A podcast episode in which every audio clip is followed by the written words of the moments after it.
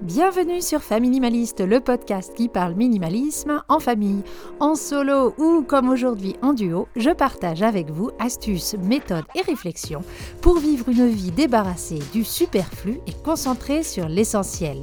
Mon mari et moi sommes à la tête d'une petite tribu de minimalistes de 10, 12 et 14 ans, et ce qui avait commencé par un très grand désencombrement il y a quelques années est devenu un vrai art de vivre, le minimalisme. Je me suis formée aux techniques de désencombrement et je suis home organizer certifié. J'aide à distance les familles qui veulent se débarrasser du superflu dans leur maison. Parler de minimalisme en famille, c'est parler transmission et transmission de valeurs. C'est de cela que j'avais envie de vous parler aujourd'hui et j'ai donc invité une coach parentale tout en professionnalisme et bonne humeur que j'apprécie tout particulièrement et qui va partager avec nous son point de vue et surtout son expertise pour pouvoir partager avec nos enfants nos valeurs comme le minimalisme. Allez, c'est parti pour l'épisode du jour. Bonjour Anaïs, ça va? Bah ouais. Un peu stressée? Oui, c'est mon tout premier podcast. Alors j'ai un peu peur. Je n'ai que invité des gens qui sont sur leur tout premier podcast et à chaque fois ils me disent je suis morte de trouille. Donc ça fait un peu peur, mais en même temps je me, je me réjouis. Et puis pour moi j'adore écouter des podcasts. Je t'avais dit quand on s'est rencontrés euh, sur Instagram euh, il y a plus d'un an, je t'aurais un jour. J'ai monté un podcast juste pour pouvoir travailler avec toi. Alors aujourd'hui on est là pour parler bah, minimalisme, mais plus pour parler de comment on transmet ces valeurs à nos enfants. Moi, sur le podcast, je parle de minimalisme en famille. Effectivement, pour nous, le minimalisme a démarré avec moi, avec mon mari, mais c'est quelque chose qu'on veut transmettre aux enfants. Et euh, bah, des fois, on y arrive, et puis des fois, il y a peut-être des, des, ratés dans ce qu'on essaie de leur transmettre. Et toi, vu que tu es coach parental, je trouvais que ton point de vue sur la transmission de nos valeurs à nos enfants pouvait être intéressant. Alors, je vais commencer par te présenter pour les gens qui ne te connaissent pas, et puis tu me corriges si je dis des bêtises. Tu t'appelles Anaïs, tu es coach en parentalité. Si j'utilise tes propres mots, tu es là pour aider les parents à kiffer leur vie de parents. C'est ton leitmotiv que j'aime beaucoup. Tu es anciennement enseignante. Tu es toi-même maman de deux jeunes garçons. Et euh, je me suis mis en note aussi que tu as une voix d'ange et une chevelure de princesse. Mais ça, c'est mon appréciation personnelle. Je ne donnerai pas mon point de vue. Est-ce que j'ai bon? Ouais. On est bon. Très bien. Ben, Raconte-nous justement un peu plus en, en, détail ton parcours. Comment toi, tu en es arrivé à devenir coach parental? C'est quoi l'histoire? Comment c'est arrivé? C'est vraiment lié à. Je suis devenue maman. Je m'étais mis une pression de malade et je me suis fait écraser par mes propres exigences et par mes propres pressions, je, je me sentais jamais à la hauteur. J'étais épuisée, j'avais des doutes permanents sur ma façon de faire, je remettais en question chacun de mes choix. Je me suis vraiment perdue, puis j'avais intégré que la mère parfaite, c'est la mère sacrificielle. Ah. Celle qui donne tout pour le bonheur de ses enfants, mais quitte à complètement mettre de côté son propre bonheur à elle. Et ça, ça, ça a duré combien de temps avant que tu implodes et que tu es dans la, la, la faire autrement? J'étais dans un déni vraiment de ce qui se passait pendant les deux premières années. Je me suis créé un enfer et je m'en voulais de pas être heureuse et épanouie dans mon rôle. Il n'y avait aucune tolérance, aucune bienveillance, aucun temps pour moi. Et du coup, à un moment donné, il a, fallu, il a fallu que je fasse un choix. Donc, soit je continuais comme ça à sombrer, soit je prenais les choses en main et puis j'essayais de retrouver plus de confiance en moi, plus de joie dans ma vie de famille. J'ai choisi cette option-là. Non mais sérieux, j'aurais je, pu sombrer vraiment profond, ouais. profond, profond. J'ai suivi une thérapie. J'ai étudié les sujets de la parentalité, du développement de l'enfant, des neurosciences, du développement personnel, du bien-être. Et ça a porté ses fruits. J'ai pris du temps pour moi aussi. Hein. Ça, ça faisait partie des choses que j'ai apprises et puis que j'ai essayé. Pris de la distance par rapport à la parentalité positive, apporter de la nuance, arrêter de mettre la barre trop haut. Et puis, bah, j'ai testé, approuvé un tas d'outils pour rendre mon quotidien familial vraiment cool. Pas parfait du tout, mais globalement, euh, j'aime apprendre à leur côté, me planter, réajuster, me replanter, essayer de faire au mieux. Enfin voilà, je, je kiffe quoi. Jamais j'aurais pensé que ce serait possible. Parce que de d'où je suis partie, je me suis dit que je, je, je, ce n'était pas fait pour moi quoi. Moi, ce que j'entends, c'est que tu as fait tes recherches pour te sauver toi. Ouais. Bon. Et du coup, je me suis dit, bah, je vais transmettre tous ces outils aux parents qui auraient eux aussi envie d'un peu de légèreté et de joie dans leur quotidien. Donc, j'ai suivi une formation de coach parental. Je me suis spécialisée après dans la prévention et le traitement du burn-out parental parce que du coup, c'est vraiment ce que j'ai vécu moi. Et voilà comment Petite Pouce est née, euh, comment et pourquoi je suis passée d'enseignante euh, passionnée à coach parental euh, passionné.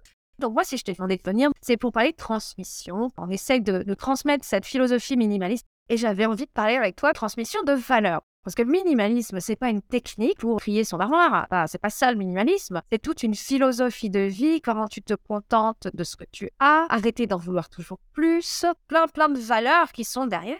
Comment on fait quand on a des valeurs, que ce soit minimalisme ou autre chose Comment on fait pour les transmettre à nos enfants? J'ai des petites pistes, à commencer par le fait que déjà, je crois que les seules valeurs qu'on puisse véritablement transmettre, c'est les valeurs qui nous font vibrer. C'est celles qui sont dans nos tripes, c'est les valeurs qu'on porte en nous. Tu vois, demande à quelqu'un qui déteste dire de transmettre euh, la passion de la lecture à ses enfants, ça va juste pas être possible. Je pense qu'on transmet nos valeurs de plusieurs façons. Première façon en les incarnant, avec authenticité, avec délice, avec passion, avec plaisir. Euh, et voir quelqu'un de passionné, ça, ça, donne envie en fait. C'est inspirant. Toi qui es passionné par les valeurs qui sont derrière le minimalisme, bah, tes enfants, ils vont voir. C'est un peu la base, incarner avec authenticité nos valeurs. Ensuite, je dirais que c'est en discutant de ces valeurs en famille. On peut expliquer à nos enfants ce qui est important pour nous, ce qui nous fait vibrer par rapport à, ces valeurs, et puis leur demander ce qu'ils en pensent, euh, les encourager à poser des questions. Toutes ces discussions, elles peuvent aussi venir des histoires, des livres qu'on lit, des situations qu'on va vivre, typiquement justement toujours par rapport au minimalisme. Je sais pas, il y a je sais pas s'il y a des livres spécifiquement là-dessus. Ou alors on, peut assister à une scène du genre en direct, tu vois, je sais pas, on est chez les cousins et puis il y a le cousin qui doit ranger sa chambre pleine de jouets. Et puis là, ça peut être l'occasion de dire, t'en penses quoi toi? Enfin, tu vois, d'avoir ces discussions. Ce que tu dis, c'est de faire les faire vivre. Donc, c'est trouver des opportunités, des exemples, des moments où quand nous, on pense à Ah, ben ça, moi, mon minimalisme euh, me fait voir les choses un petit peu différemment. Partager ce point de vue avec les enfants. Voilà, ouais, partager. Puis après, le troisième point auquel je pensais, c'est d'impliquer nos enfants dans des tâches concrètes en lien avec ces valeurs euh, pour qu'ils puissent expérimenter les bienfaits à leur tour. Enfin, on espère que ça fera des bienfaits. Bah, pour le minimaliste, ce serait justement bah, trier avec eux leurs jouets, puis les aider à dire ce qu'ils ressentent, espérant qu'ils ressentent des émotions positives. Mais après, bah, ça, c'est pas garanti. Et je pense que c'est important aussi de ne pas vouloir à tout prix imposer nos valeurs d'une certaine manière, mais d'être ouvert à la discussion, à la recherche de compromis, parce que sinon, on risque de rentrer dans des rapports de force, de créer juste l'effet inverse c'est-à-dire que nos enfants rejettent nos valeurs parce qu'elles leur font plus de mal que de bien au final. D'ailleurs, tu avais expliqué ça dans un de tes épisodes par rapport à un de tes fils qui adorait les peluches. Puis toi, ton grand rêve, ce serait qu'il n'y ait aucune peluche. Bon, ben, toi, t'as besoin de peluche, moi, j'ai besoin d'un peu plus de clarté. Bon, bah, comment est-ce qu'on peut s'y prendre? Est-ce que de faire expérimenter dans sa chambre le rangement, mais en respectant ses besoins à lui, ses limites, et tes besoins et tes limites à toi.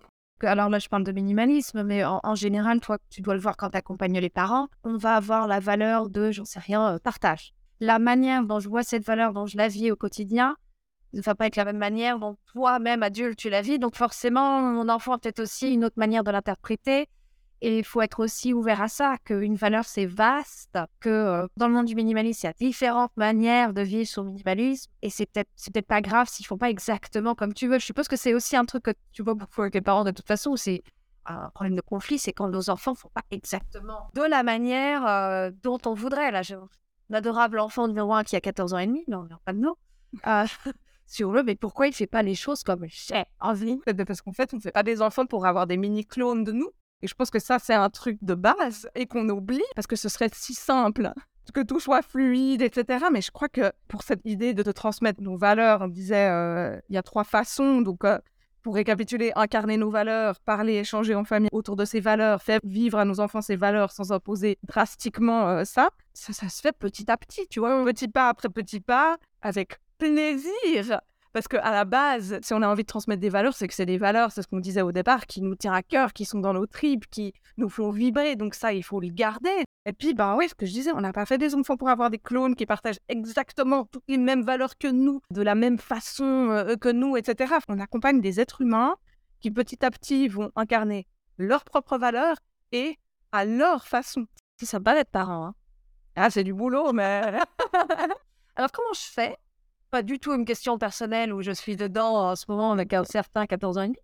Comment on fait quand tu essaies de mettre en place des choses? J'imagine qu'un jour, j'ai peut-être un de mes enfants qui va euh, décider que euh, les limites qu'on impose sur le nombre de vêtements qu'on va avoir, peut-être que ça leur ira plus, peut-être qu'ils auront envie d'en avoir un peu plus parce que euh, pression extérieure, pour l'instant, on n'y est pas. Les, valeurs ont l'air d'être ancrées. Mais imaginons, comment je fais quand j'ai l'impression que mon enfant rejette une partie de mes valeurs? Mmh, Ouais. Mmh.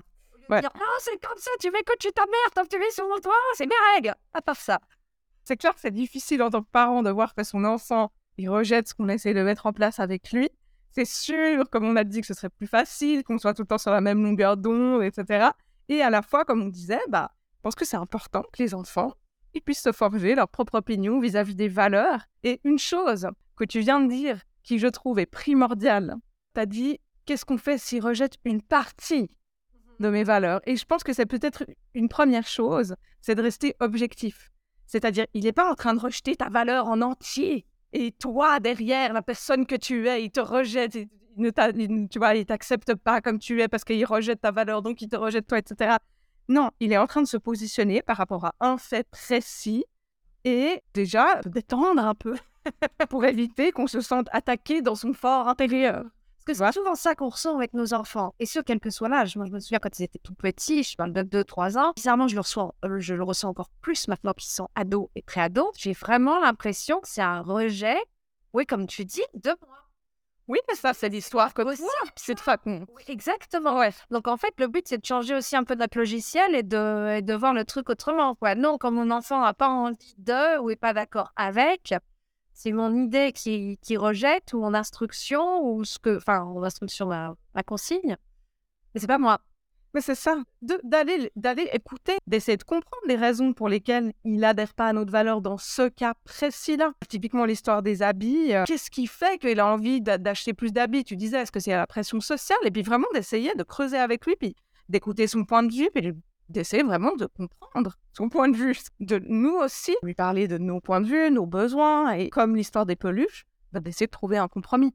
Et si, alors ça c'est la question, en tant que parent, tu dois l'avoir beaucoup avec les gens que tu coaches. J'écoute mon enfant, je comprends qu'effectivement avoir un peu plus de vêtements pour lui c'est important pour x, y raison. Pour moi ça va pas dans les clous, mais je comprends donc je vais dans son sens. Est-ce qu'il n'y a pas la peur chez les parents? Je vais être très honnête, moi j'aurais la peur de, euh, je vais passer pour que je te dise pas rigide, mais j'ai lâché là-dessus. Du coup, ça me met en porte-à-faux. Est-ce qu'il va pas croire que du coup, je suis hypocrite sur tout le reste? On a dans sa tête cette question de constance. Tu sais, quand t'es parent, tu dois être constant. On l'entend ça aussi. Où est la place pour la concession sans perdre la face face à ton enfant? Moi, c'est ça que j'aurais peur. De dire, euh, oui, mais pour moi, c'est important le minimalisme. Ok, ça, je te le laisse savoir. Et je me dis, est-ce que c'est pas le début d'une pente dégringolante? Moi, je crois plutôt que c'est le début d'une relation plus équilibrée avec un, enfant qui devient un adulte et avec qui tu es en train de, oui, lâcher. Et je pense qu'il faut lâcher, il faut choisir ses batailles. Il y avait une phrase qui m'avait serré le bide, et puis toi, ça va sûrement te serrer le bide aussi, parce que tiens, là, il a 14 ans. Il te reste combien d'été avec lui? 3, 4 Ouais, c'est ça. Après, ça, il va loin, quoi. Et tu n'auras plus, aucune, euh, plus aucune emprise sur lui, de toute manière. Donc, qu'est-ce que tu veux? Comment tu veux passer ce temps-là avec lui? Et puis choisir ses batailles. Si tu es tout le temps dans la confrontation, dans vouloir imposer, vouloir imposer, où tu as vraiment envie d'imposer, il ressort plus du lot, et puis tu perds ton énergie pour ça. Et est-ce que quelque part, si on parle toujours de valeur, est-ce que quelque part, au final, moi, ce mode de vie, cette philosophie minimaliste, on l'embrasse euh, avec mon mari, on est à fond dedans, mais au final, tout ce que je peux faire, c'est essayer de les partager, et si ça colle pas avec eux, bah, c'est pas grave, parce que je le fais pour moi à la base, que moi, j'ai besoin de cet équilibre-là, c'est comme ça que je suis heureuse avec moi. Oui, puis est-ce que ça tient à trois ou quatre t-shirts? Oui. Est-ce que c'est pas beaucoup plus grand que ça? Et est-ce que justement, en ayant plutôt quatre que trois t-shirts, eh ben lui, il pourra adhérer à sa manière à cette partie-là du minimalisme? Et puis bah ouais, typiquement pour l'histoire des habits, ben je sais pas, ça pourrait être de décider, bah tu peux utiliser ton argent de poche pour, t'acheter des habits ou alors en demander pour ton anniversaire. C'est vrai que nous, par rapport à nos valeurs, on n'a pas envie de dépenser notre argent pour euh, acheter euh, des habits supplémentaires. Mais l'idée, c'est vraiment d'éviter le rapport de force et de, maintenir une, relation qui soit saine, qui soit aimante, même si on n'est pas en totale harmonie sur ce cas-là précis de cette valeur-là. C'est mon point de vue. Hein. J'ai hâte de rediscuter avec euh, monsieur 14 ans.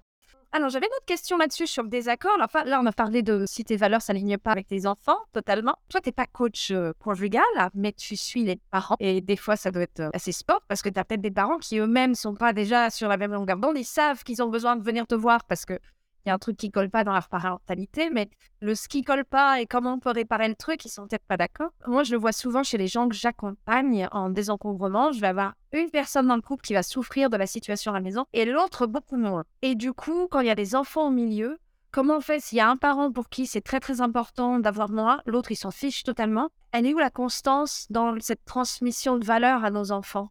C'est difficile de transmettre des valeurs à nos enfants quand elles ne sont pas partagées par notre conjoint ou notre conjointe, c'est clair. Après, sans chercher à tout prix à être sur la même longueur d'onde, parce que c'est pas possible, comme on a vu, il y a tellement de nuances au sein d'une même valeur et dans notre manière de, l'appliquer que ne peut pas être à la nuance près euh, exactement euh, cohérent mais de chercher un terrain d'entente pour que puisse accompagner au mieux nos enfants ensemble. Et pour ça, je pense un peu à trois étapes, de discuter ensemble de nos points de vue, d'expliquer pourquoi les valeurs sont importantes pour chacun ou à quel point elles sont importantes ou pas importantes pour chacun, et les besoins derrière ces valeurs. Pour le minimalisme, pourrait expliquer, euh, voilà, bah, moi ça m'apporte de la clarté mentale, euh, ça me tient à cœur de consommer de façon plus responsable, plus durable. Ça peut nous aider à dépenser de façon moins impulsive, moins superflue. Du coup, ça devient beaucoup plus concret. C'est pas juste une grande valeur, mais ça devient des, des éléments concrets, des besoins. On s'écoute l'un l'autre par rapport à ces besoins. Et puis ensuite, on essaie de trouver de nouveau un compromis, un terrain d'entente, tu vois. Et plus on va pouvoir dire, voilà, c'est ça mon besoin et pourquoi, plus l'autre va pouvoir au moins y comprendre. Après, y adhérer ou non, ça, on ne peut pas plus, euh, tu vois, avoir de pouvoir que ça, mais euh, au moins s'être senti entendu.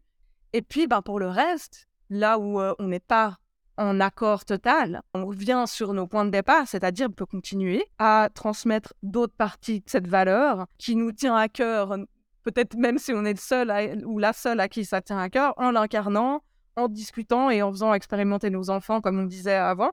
Et puis, si on est bien dans nos baskets, voilà, même si on n'est pas sur la même longueur d'onde que nos conjoints et nos conjointes, mais ils vont, de toute façon, ils vont pas être euh, cloîtrés avec nous toute leur vie. Des valeurs et des gens qui les incarnent, ils vont trouver partout.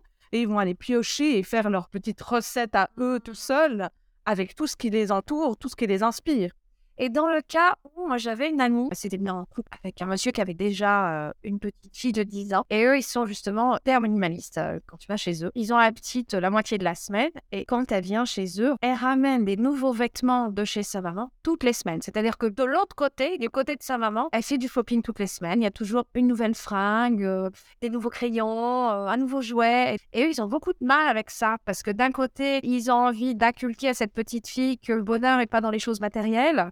Et puis quand elle est euh, quatre jours par semaine chez sa maman, la vie est très très euh, basée sur pour faire plaisir, faut acheter des choses et pour être heureux, faut acheter des choses. L'enfant il s'y retrouve là-dedans. Je, pense qu'on va tous vers euh, ce qui nous fait le plus de bien. Et du coup, plus on va lutter pour faire intégrer à tout prix à notre enfant que c'est nos valeurs qui sont les plus importantes, regarde, plus ça va créer des tensions, plus l'enfant vis-à-vis de cette valeur, il va se sentir mal moins il aura envie d'aller vers cette valeur. De nouveau, si on est bien aligné dans notre truc, nous on est convaincus de pourquoi on fait et on le fait avec plaisir.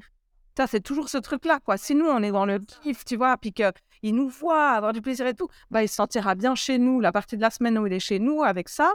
Et puis, bah, peut-être que oui, il se sentira aussi bien de, consommer plein de choses, etc. Puis après, bah, il se fera son avis. C'est aussi l'occasion, de nouveau, quoi. on disait les trois points, c'est d'incarner. Deuxième point, c'est de discuter. Bah, discuter comment tu te sens? Qu'est-ce que t'en penses Tu vois, comme avec le cousin euh, qui, euh, qui, avait sa chambre débordante de jouets et puis qui n'arrivait pas à ranger, ben voilà, comment ça te fait te sentir? Toi, t'en penses quoi? Ah, putain, t'aimes bien quand tu reviens avec plein de stylos, etc. Avec curiosité, et puis en disant, bah ouais, moi, c'est vrai que ça m'angoisse quand j'achète trop de trucs et tout, j'aime pas trop, mais... Oui, si elle, le vit bien. C'est ce qu'on dit. De toute façon, minimaliste, c'est trouver son essentiel, enlever son superflu. Donc, si son essentiel et elle a besoin de plus de choses pour être bien, au final, ça rentre dans les clous du minimalisme, quoi qu'il arrive parce que je ne sais jamais un nombre défini de choses. Moi, je voulais qu'on parle euh, également des parents qui essayent de mettre euh, des choses euh, en place. Là, je parle de minimalisme, on peut aussi parler de l'éducation bienveillante, on avait parlé positive, ou de la méthode Montessori, et que tu reçois aucun soutien de ton entourage, alors qu'on en aurait besoin. Là, clairement, on a besoin que les gens arrêtent de nous acheter des trucs. Comment on fait? Je crois que c'est une occasion de discuter avec notre enfant, de nouveau, sur le fait que ben, on n'a pas tous et toutes le même point de vue et que c'est OK et d'échanger sur ce qu'il en pense. Et puis avec nos proches, on va pas pouvoir imposer nos valeurs à, qui que ce soit. Donc la seule chose qu'on peut faire, c'est en parler, voir s'ils sont réceptifs, et puis sinon, on laisse tomber.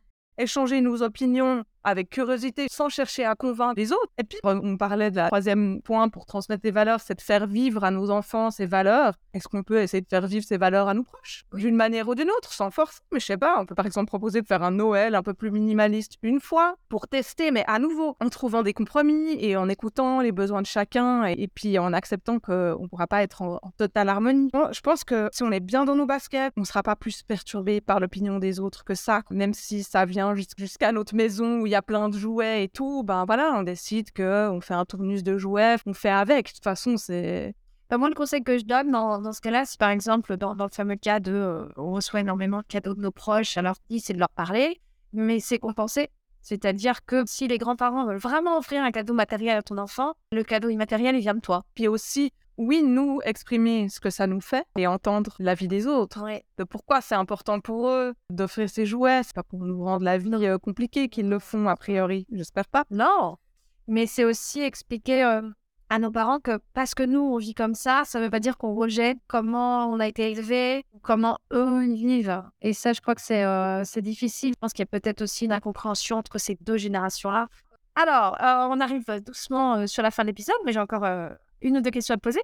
Comment on fait quand tu essaies de mettre en place quelque chose avec ton enfant et que ça n'a pas le résultat escompté? Comment on reste motivé? Comment on fait pour pas dire de toute façon c'est de la merde, ça ça marche pas, de toute façon trier la chambre, ça sert à rien, j'arrête. Je pense qu'on peut se rappeler que ça prend du temps. Ça prend du temps de transmettre des valeurs et puis ben, qu'on peut pas euh, imposer une valeur à notre enfant et puis que ça prend du temps de mettre en place des habitudes. Moi j'adore dans mes accompagnements euh, essayer de voir comment est-ce que on peut faire de cette grande valeur des éléments concrets et comment ces éléments concrets, on peut en faire des habitudes. Et puis ensuite, pour mettre en place une habitude, il faut qu'elle soit simple et cool et que tout le monde ait envie d'y adhérer. Pour que tout le monde ait envie d'y adhérer, ben, on sait pourquoi on le fait. Donc, est-ce que tu es en train de dire aussi quelque part que si, quand on essaie de mettre des choses en place, ça fonctionne pas, c'est peut-être aussi de regarder si on n'a pas brouillé les étapes? Si c'est pas genre j'ai mal expliqué pourquoi on le faisait, crois surtout que, ouais, au-delà de leur dire comment faire, on peut aussi chercher ensemble comment ils voudraient faire. Et de dire, OK, moi, il y a ce truc-là qui me tient à cœur, c'est-à-dire que vos chambres, elles soient, elles soient rangées, parce que sinon, moi, ça me stresse et tout. Bon, bah, comment est-ce qu'on peut s'y prendre? Et puis, on, discute ensemble. OK, bah, est-ce que euh, tous les soirs, à 19h, euh, on range un petit coup, euh, ce qu'on peut, pendant 5 minutes, avec de la musique, qu'est-ce qu'il vous faudrait? Puis, tu vois, de nouveau, on est dans une recherche de compromis et de répondre aux besoins de chacun pour avoir, et je reviens sur ce mot, plaisir à faire. Parce que si on a du plaisir, ça va devenir une habitude. Du plaisir et du sens. Mais en général, le plaisir vient aussi parce qu'on met du sens. Ouais, c'est vraiment les mots clés. Ça revient beaucoup dans ce que tu dis. Ouais, moi j'aime bien l'idée, bah ok, on est une équipe, on a cette idée-là testons pendant une semaine. Et ensuite, on en reparle. Bah, Qu'est-ce que ça donne? Euh, C'était bien, c'était pas bien? Euh, Ah, mais c'était trop difficile. Ah, est-ce qu'on se fait plutôt un jour sur deux? Ou euh, est-ce que cinq minutes, c'était trop, on fait trois minutes? Ou c'était pas assez, on fait dix? La parentalité, c'est pas OK, c'est bon, on a trouvé notre équilibre et c'est pour toujours comme ça. Et non, en fait, on est tout le temps tous en train d'évoluer, en train de changer, nos besoins changent, le quotidien change. Et puis du coup, comment est-ce qu'on réajuste tout ça? Pour que chacun se sente toujours dans le plaisir. Et ça, c'est sûr que les ajustements, il y a toujours besoin d'en faire. Ouais, je crois que là, euh, ouais, ça n'arrête jamais. C'est, mais tu vois, c'est peut-être juste d'en prendre conscience et puis de dire, ok, c'est pas parce que ça marche pas comme je veux que ça dit quelque chose sur le parent que je suis ou l'enfant que j'ai. Ça veut juste dire qu'on est dans une vie de famille absolument normale. Tout change un peu tout le temps.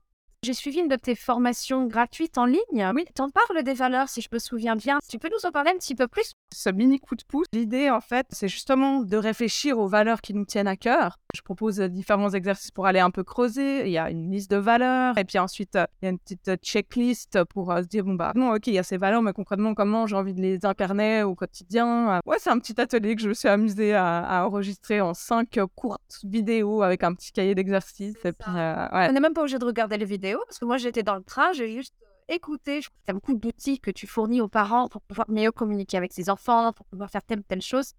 Et j'avais été assez euh, agréablement surprise quand j'ai commencé ce petit suivi-là à télécharger, que tu arrives très très vite, même dès le début, sur les valeurs. Et de la parentalité, c'est pas juste faire de nos enfants des gens indépendants, c'est aussi leur transmettre des valeurs. Et il y a des outils pour vous aider à, les transmettre. J'ai beaucoup aimé, j'ai beaucoup aimé. C'est ce qui m'a donné envie, du coup, quand j'ai dit, bon, je vais avoir un ce podcast, de quoi on va parler alors, est-ce que tu aurais des choses à rajouter? Peut-être un message à faire passer quand on parle de cette transmission de valeurs Le truc que je rappelle tout le temps à tous les parents que j'accompagne, mais que je me rappelle à moi-même, que je rappelle à mes enfants, que je rappelle à qui veut bien l'entendre, c'est En fait, on fait toutes et tous du mieux qu'on peut, mais que ce soit les parents, que ce soit les enfants, puis ce truc-là, moi, ça me tient à cœur aussi, dont on a parlé avant, c'est de choisir ses batailles. Parfois, on veut tellement être sur tous les fronts, on perd notre énergie, quoi. Garder notre énergie pour les moments cool ensemble, plutôt que de la dépenser pour des rapports de force, pour des situations compliquées en permanence. Et puis, oui, des fois, c'est clair, c'est comme ça et c'est pas autrement. Mais si ces moments-là, ils viennent ponctuellement, bah, ils auront beaucoup plus d'impact.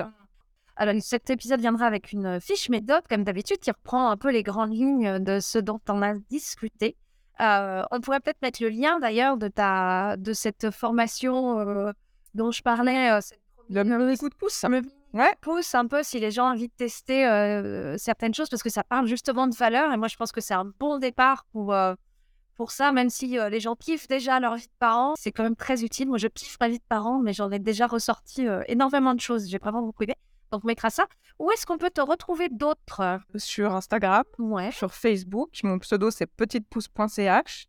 Et puis après, j'ai un site internet, petitepouce.ch. Je mettrai toutes les coordonnées, les coordonnées de toute façon euh, dans la description.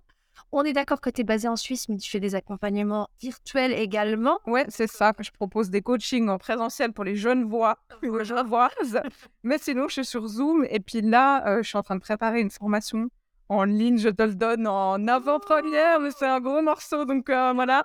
L'idée, c'est voilà, préparer des petits ateliers, euh, des petites formations euh, que, chacun puisse suivre en, autonomie. Et puis, Ce qui est pratique, parce que quand tu as une vie de parent, une vie de parent qui travaille, c'est pas forcément facile de se déplacer, même, même quand tu es de jeune voix, tu peux aussi te, on peut aussi te voir à distance. ça. En tout cas, merci beaucoup, Anaïs. J'ai appris plein de choses. J'aime lui parler à mon ado. Avec plaisir. Merci beaucoup. Allez, ciao. Ciao. Et voilà pour l'épisode du jour, j'espère qu'il vous aura plu. Si vous voulez avoir plus d'informations sur Anaïs et ses ateliers à distance, je vous invite à aller en description. Vous retrouverez tous les liens, mais aussi la fiche méthode avec le lien de son atelier gratuit. Si vous aimez le podcast et voulez me soutenir dans sa création, la meilleure manière est de mettre des commentaires sur Apple Podcast ou bien des étoiles et des cœurs sur toutes les autres plateformes. J'aime toujours autant échanger avec vous sur la page Instagram de Famille Minimaliste ou bien sur ma page professionnelle famille.o.suisse. Donc si vous avez des questions ou des problématiques que vous voudriez que j'aborde dans les prochains épisodes, n'hésitez pas, j'aime beaucoup papoter avec vous. Je vous dis à la semaine prochaine et en attendant, n'oubliez pas, vivre avec moins, c'est vivre avec mieux.